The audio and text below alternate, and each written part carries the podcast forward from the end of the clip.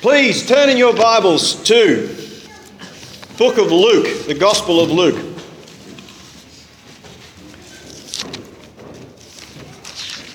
Luke chapter 18. Luke chapter 18.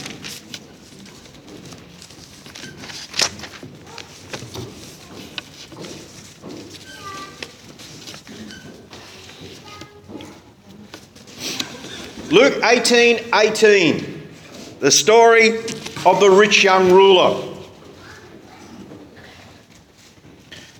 An interesting passage, and one I fear that is frequently by a lot of people misunderstood. So we'll have a look at what Scripture says about this quite interesting young man. Before we do, let's pray. Heavenly Father, we ask now you might open our hearts and minds. Open our eyes and our ears, Lord, that we might understand the wondrous things that you have in your word. We pray this in Jesus' name. Amen. Verse 18. And a certain ruler asked him. Now, it's interesting that in, in Mark, in, in Mark's account of this, it says that this young man came to Jesus running said that, says that one came running. You think, well, you know, what's unusual about that? Well, you have to understand, in, in, especially in the Middle East, rich people didn't run. There was no, because they felt that lost them their dignity. If you were rich, you had someone else who could run for you. So you didn't have to do it. Running was something done by messengers and servants. So the fact that this young man ran mean that he didn't worry about being undignified. And that's, that's important because we, we learned that this young man came running. You ever wonder why did he run? Why, why did he run? Why did he come at this point and at this time? Well, the, the, you will find that Jesus was leaving this day at this time. This story occurred as Jesus is coming out of the town. And this would be the last time that Christ would ever be in that place. This was the last chance this young man had to speak to him. And so he decided he would run. He had the right attitude. He did not worry about what other people thought. This was going to be his last chance to see Christ, and he took it. We have to commend this young man. He had the, he had the right attitude. He, he wanted to see Christ before it was too late. His last chance. How many people today are listening to the gospel for the last time? Well, they don't know it. They have no idea about it. But they are listening to the gospel for the last time. We should always remember this could be the last time that you or I will ever hear these things. There's a story that there was a council taking place in the pit of hell to decide how best to deceive men. And one demon stood and said, I'll tell them that there's no heaven. Satan said, Nah. They look around the world and they know that there's got to be a heaven. And another said, I'll tell them that there's no hell. And his infernal majesty said, No, their own sense of justice will tell them there has to be a hell. So the most evil and cunning stood and said, I'll tell them there's no hurry. Oh, says Satan, let them believe in, he- in heaven. Let them believe in, he- in hell. Just let them also believe there's no hurry. There's no, no need to be anxious. There's no need to be worried. There's plenty of time. This young man knew better. He was wiser than that. And he came running to make sure that he got to hear the words of the Master. So, he, he, he had the right attitude. Secondly, he asked the right person. A certain ruler asked him, saying, Good master. Now, if you're going to get good information, you need to ask an expert. You ever thought about, about that? If I want information about electricity and, and, and wiring, I'll ask Kelly. I'll ask an expert. If I want information about engineering, I'll, I'll ask Greg. You know, you ask a person who knows about it. Right? So, when you're asking about eternal life, you need to ask the expert. And, brethren, there is no better expert in life, death, heaven, and hell than the Lord Jesus Christ. He knows all about it, He's the expert. He is the one who's been there and back. So, if you want to know the truth about heaven, hell, life, and death, and eternal life, ask the expert. Find out what does the Lord Jesus Christ say about these things. So he had the right attitude. So he asked the right person. He had the right aim. He said, Good master, what shall I do to inherit eternal life? He wanted eternal life. He had his eye fixed on things past this world. We know he was rich, but clearly he understood that those riches were temporary. We, under, we know that he was young, but he had an eye to a time when he would not be young. He was a, a person who had realized he had a need, and the need was eternal life. So he asked Christ, What must I do to inherit eternal life. So he had the right attitude, he asked the right person, he had the right aim, but he asked the wrong question. He asked the wrong question. For he asked, Good master, what shall I do to inherit eternal life? He viewed eternal life as something that he could get for himself, something perhaps he could buy, like he'd bought so many other things. We know he was rich. But Jesus pulls him up very sharply. He doesn't even address initially the last part of the question. He goes back to the first part.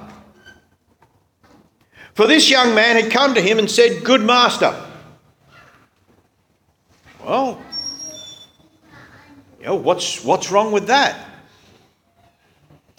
That expression, good master, could be translated good teacher, same words used.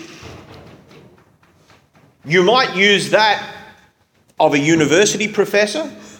You might use it for one of the leading scholars of the day it would be quite likely that someone as like the famous Gamaliel would have been had that expression used of him. Good master great teacher wise one. What should i do? What should i know? What should i learn? But jesus says why do you call me good? Isn't that a strange question why would someone call Jesus good? Didn't he heal the sick? That's a good thing. Didn't he feed the hungry? That's a good thing. Didn't he raise the dead? That's a good thing. So why would why would you not call him good? Because it comes down to a really important thing, and Jesus makes this point here. He says, Why do you call me good? There is none good, Only one. That's God. So Jesus is saying to him, I have claimed to be the Son of God. I have claimed to be the Messiah. I have claimed to be he who should ransom Israel, and you want to just downgrade me to good. No, says Jesus. I'm either God or I'm not good. I'm either the Messiah or I'm a fake and a fraud and a charlatan. I'm either the living Son of God or I'm the most evil, vile creature that ever existed because he allows you no choice. This idea that people have that we can take the immortal Son of God and they can then say to him, Oh, you're just a great teacher. You're just a really good example. You're not the Son of the living God. You're just a good master. Jesus says, I won't let you do that. I am either come from God or I've come from hell. I have claimed to be the only way to heaven. I'm either telling the truth or I'm putting all your souls in jeopardy. I'm either God or I'm not good. So while the young man is having a think about this, which is a fairly hefty thing to have to digest straight off, Jesus then says to him, You know the commandments, thou knowest the commandments. And he lists five do not commit adultery, do not kill, do not steal, do not bear false witness, honour thy father and mother. How many commandments are there? Most people say 10. You know? You've, you've, you've all watched the, you know, the Charlton Heston movie? 10, right? Ten, on, the, on the big blocks of stone, 10. According to the rabbis, and you know, who am I to argue with such learned men? The Torah, the law, contains 214 do's, or one for every bone in the human body. It contains 365 don'ts, or one for every day of the year. That rounds out to some 660 odd commandments. Now, he says, You know the commandments. And he lists five. He lists five out of 660. Why those five? What's so significant about those five? There are many things that are significant about those five. One is that they're foundational. That is to say, pardon me, a lot of the other commandments flow from them. So, for instance, um, thou shalt not steal, then the injunction that you don't move the landmarks that declare whose land is whose flows from the concept that you don't steal someone's land. So many of these things are, are foundational in that other commandments flow from them. They are all related to people. You notice that? They're all related to people. Because the first commandments of the ten relate to God.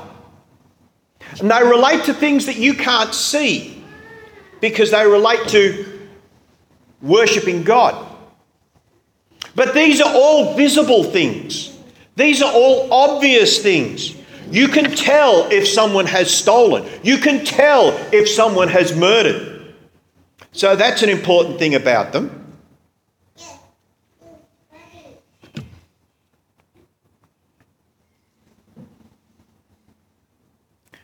There's something else about these five.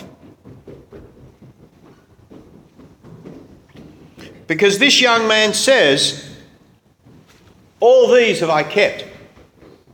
All these have I kept. Well, let's never mind the other 665 or 655. He says, All these five I have kept. He says, I haven't committed adultery. I haven't killed anybody. I haven't stolen anything. He was rich.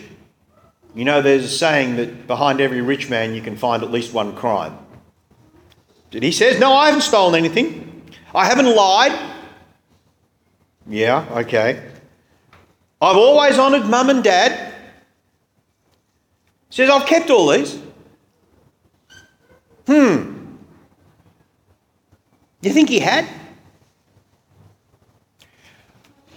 Perhaps, especially those of you who were here last week, turn over to the Gospel of Matthew and you'll see where I'm going here. Remember what Pastor preached on last week?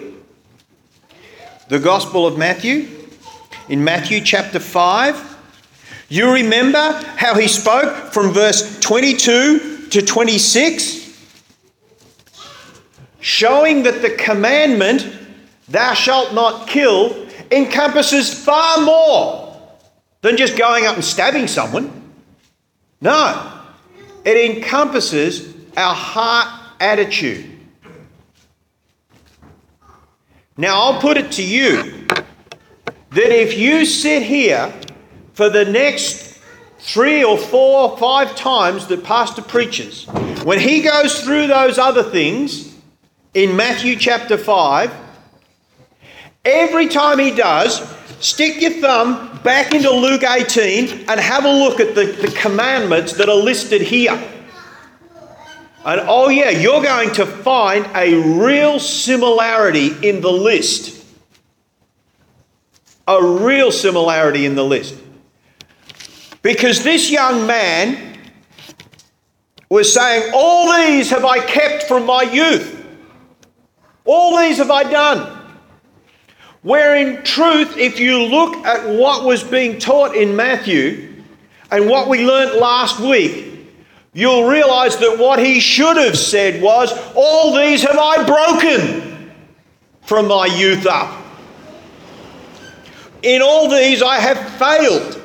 In all these I have been unable to do what the law commands. And yet, in his ignorance, he says, Oh, I've kept them all. I'm good enough. You know, God will grade on the curve and, and I'll make it. I'll, I'll get over the line. You know, we do, uh, occasionally we, we have to do fitness tests. And one of the rules that I learnt really early was you don't have to win. You don't have to win. Just don't come last. But unfortunately, people think that God looks at sin the same way. Oh, yeah, you know, there's the, the saints and the apostles out the front. We don't have to get that high, that good. We'll just get in the middle. We'll just make sure we don't come last. We'll leave that to, to Idi Amin and Adolf Hitler and, and those, guys, uh, those guys back there. We'll just make sure we don't fall into that category. We'll just stick in the middle. God does not grade on a curve. For those of you who do teaching will understand what I'm getting at there. God does not say, well, that's the average sinner, and that's good and that's bad. No, it doesn't work like that. You break one commandment, and that's it. What you say, one of the five? No, not one of the five. Oh, one of the ten? No, not one of the ten. One of the 665. Well, how many times do you have to break it? One. Once. You break one commandment once, it makes you a sinner. That's it. Is it any wonder that this young man should have been saying, All these have I failed to keep from my youth up? But in his naivety and enthusiasm, he saw himself as good. He saw himself as adequate. He saw himself as sufficient in God's sight. So Jesus says, All right, I'll try and explain it to you in a way you can understand. I'll try and demonstrate what the problem is. And he said to him, and now when Jesus heard these things, verse 22, he said unto him, Yet lackest thou one thing. He said, All right, all I want you to do is just one thing. We'll forget all the other 664 commandments. Let's see if you can just keep one. And he said unto him, Sell all that thou hast and distribute unto the poor, thou shalt have treasure in heaven, and come and follow me. And when he heard this, he was very sorrowful, for he was very rich. What was his problem? His problem wasn't that he was rich. His problem was there was yet one more commandment that hadn't been mentioned. So you remember there's the five at the start, or the ones at the start about God, you know, no, no idols, no graven images, no other God, keep the Sabbath day, yeah, okay, those ones, the God ones. Then there's the ones about other people. Don't lie, don't cheat, don't kill, don't steal. They're about people. But you know what the real kicker is? The real toughie is? It's the last one. Thou shalt not covet. That's the hard one. You shall not desire something that isn't rightfully yours. Now, remember, I may have spoken on this before. Coveting is not greed, greed is different. Right? Coveting is not ambition. There's nothing wrong with ambition. If and, and I, I, I illustrate it, and I still think this is the best illustration. You go out there and you see the, the, the beautiful red sports car. Right? And the guy in there, you know, you, you see him, he's, he's in the red sports car and he's got his, his arm around the blonde, okay, and he's got the gold chain around his neck and he's, you know, 55 in the middle of a midlife crisis and he's bought the red sports car. And you look at that sports car and you say, I'd love one of those. Never mind the gold chain or the blonde, look at the sports car. You say, I'd love one of those.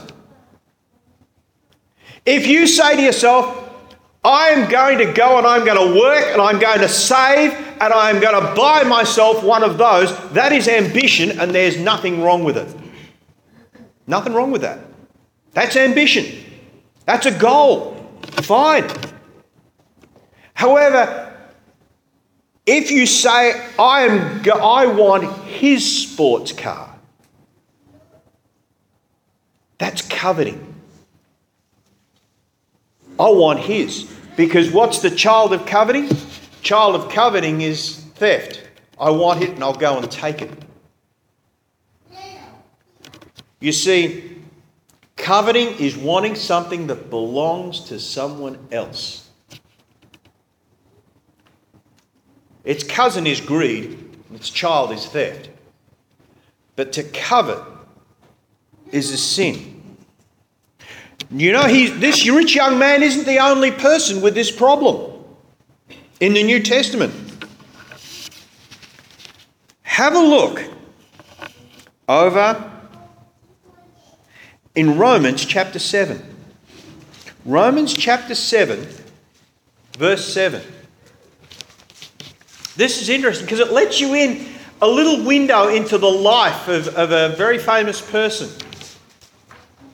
The Apostle Paul, we're told, was a Pharisee of the Pharisees, touching the law, blameless. If there was something to do, he did it. If there was something not to do, he didn't do it. He said that there was nobody who could stand up and say, This is where you've broken and, and defied the tradition of the elders. But what does he say? About understanding the, the truth of the law. For in, for in verse 7 of Romans 7, it says, What shall we say then? Is the law sin? God forbid. nay, I had not known sin but by the law. And look at what he says here. Which commandment was it? Which part of the law was it that tripped up the Apostle Paul? For I had not known lust except the law had said, Thou shalt not covet. Isn't that interesting? Do you want to know what part of the law convinced Paul and convicted Paul that he was a sinner? Thou shalt not covet. He said, because that he realized wasn't an external, it wasn't a do or a don't, it was a matter of the heart.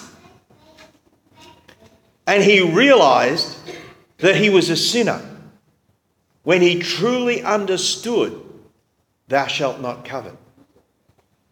And this is what our Lord is trying to do with this young man. He's trying to show him not that his riches are evil, not that his wealth is wrong, but that his desire makes him a sinner. Brethren, we are not sinners because we sin. No. We sin because we are sinners. It is our hearts which lead us into sin.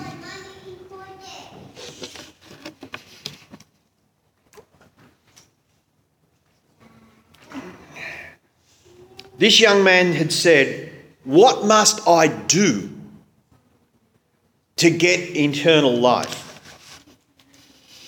Jesus says, said to him, To get yourself into heaven means you have to do something that you are totally unable to do. You must be as perfect as your Father in heaven in and you can't do this. You can't be good enough. What must I do? Nothing. Because there's nothing I can do.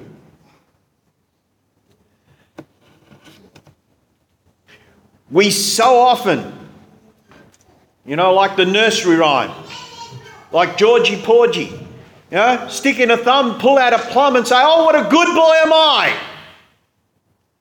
But our hearts should be convicting and convincing us that we are sinners. Jesus is trying to show him it is not a matter of what you do that gets you into heaven. And in fact, next time, we'll be understanding that Jesus is revealing to his disciples it's what Jesus does that gets you into heaven.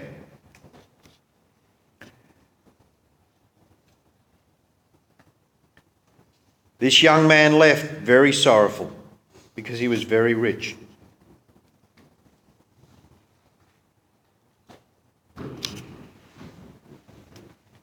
When Jesus saw that he was very sorrowful, he said, How hardly shall they that have riches enter into the kingdom of God? You mean it's tough for rich people? You ever wondered why it's tough for rich people? It's tough for rich people because they trust riches. That's why it's tough for rich people. They say, like the, the man of the parable, I have much goods laid up for many years. They say to their soul, Eat, drink, be merry. I have everything I need. And they do not realize their absolute need and they trust in their riches. And it makes it very difficult for them to be saved. Now, it doesn't, doesn't say it's impossible. We'll come to that in a moment. But people, rich people, trust in riches. Other people trust in their church membership. Some people trust in the fact that they were baptized as a little baby. Other people trust in their good works. They trust in something that will get them into heaven, and they're just like this rich young man saying, What must I do and Jesus says you can't do anything because you don't have the capacity to do it because you're a sinner. It's a question of what must Jesus do to get you into heaven? And he must die for your sin. That's what must be done. And then you must believe that and trust him. That is what gets you into heaven. Not who you are or what you have or what you've done or what you've achieved.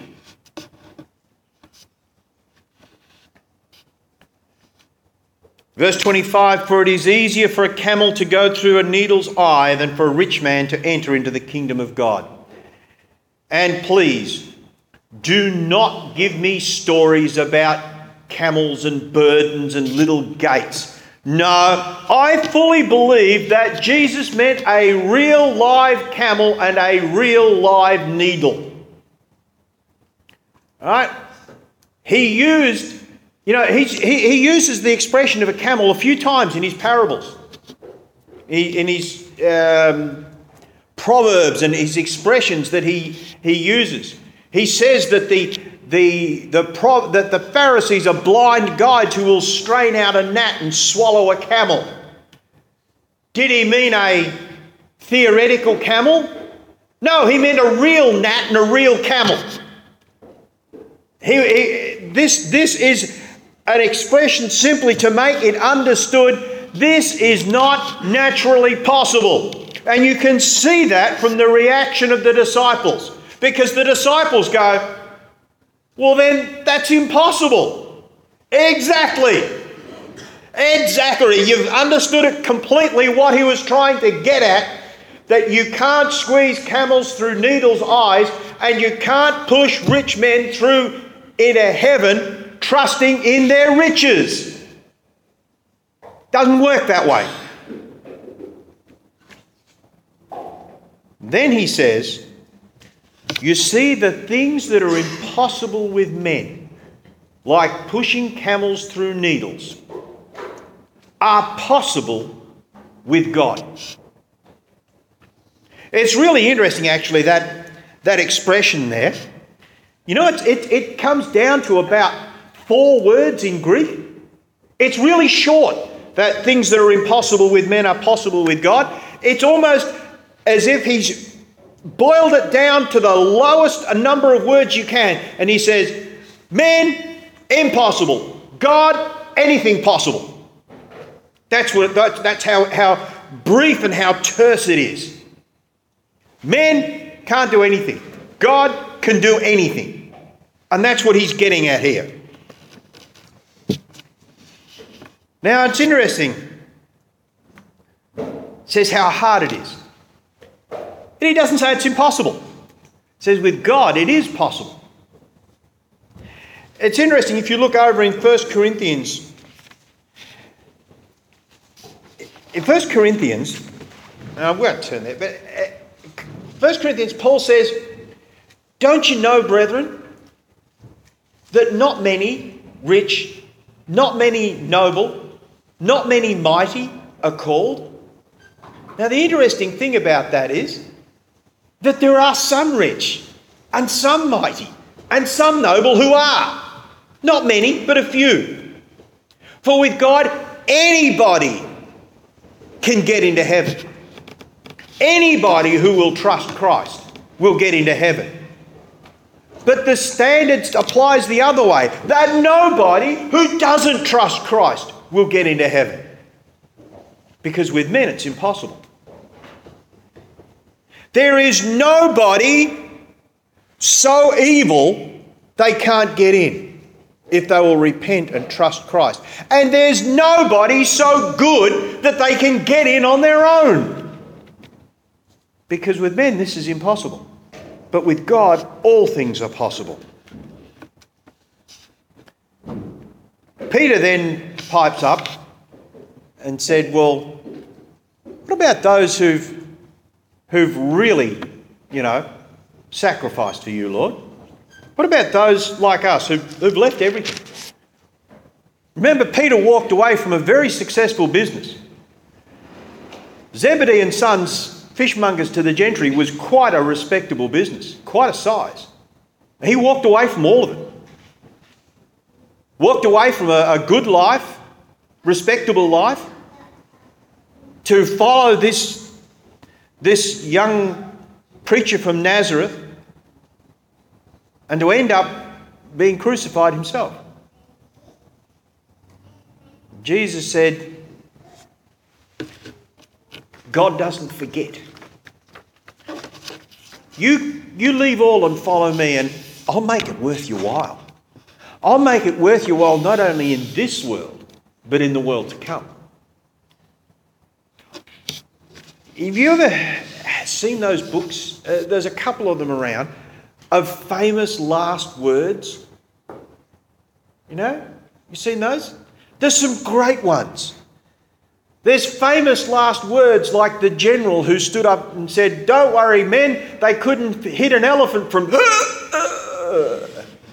as the enemy shot him. Famous last words. If you can find them, you find they're, they're quite interesting and amusing. I have yet to find one famous last words from a Christian saying, it wasn't worth it. Not one. I can find heaps of famous last words from the, the famous atheists and, and deniers who say things like, it's all been a waste. What folly. Another classic, I regret everything. But not one of those sorts of words comes from a Christian. Not one. Christians die rejoicing because in this world, never mind in the world to come, in this world, God repays them for what they've done. So, what do we see here? What we see here is this number one, there is none good but God. Never forget it. It's not me, certainly not me, and it's not you.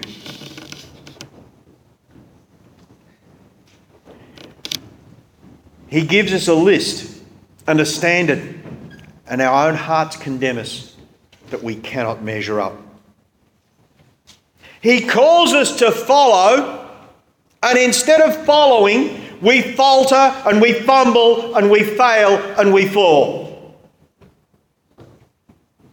And then he says, Trust God to do the impossible. When we realize that He alone is good, that He alone holds the key to eternal life, that it's not what we do, but how we trust that gets us into heaven. When we understand these things and we allow our own heart to condemn us, then we are in a fit state to turn to Christ and receive from Him eternal life. Good Master, what shall I do to inherit eternal life?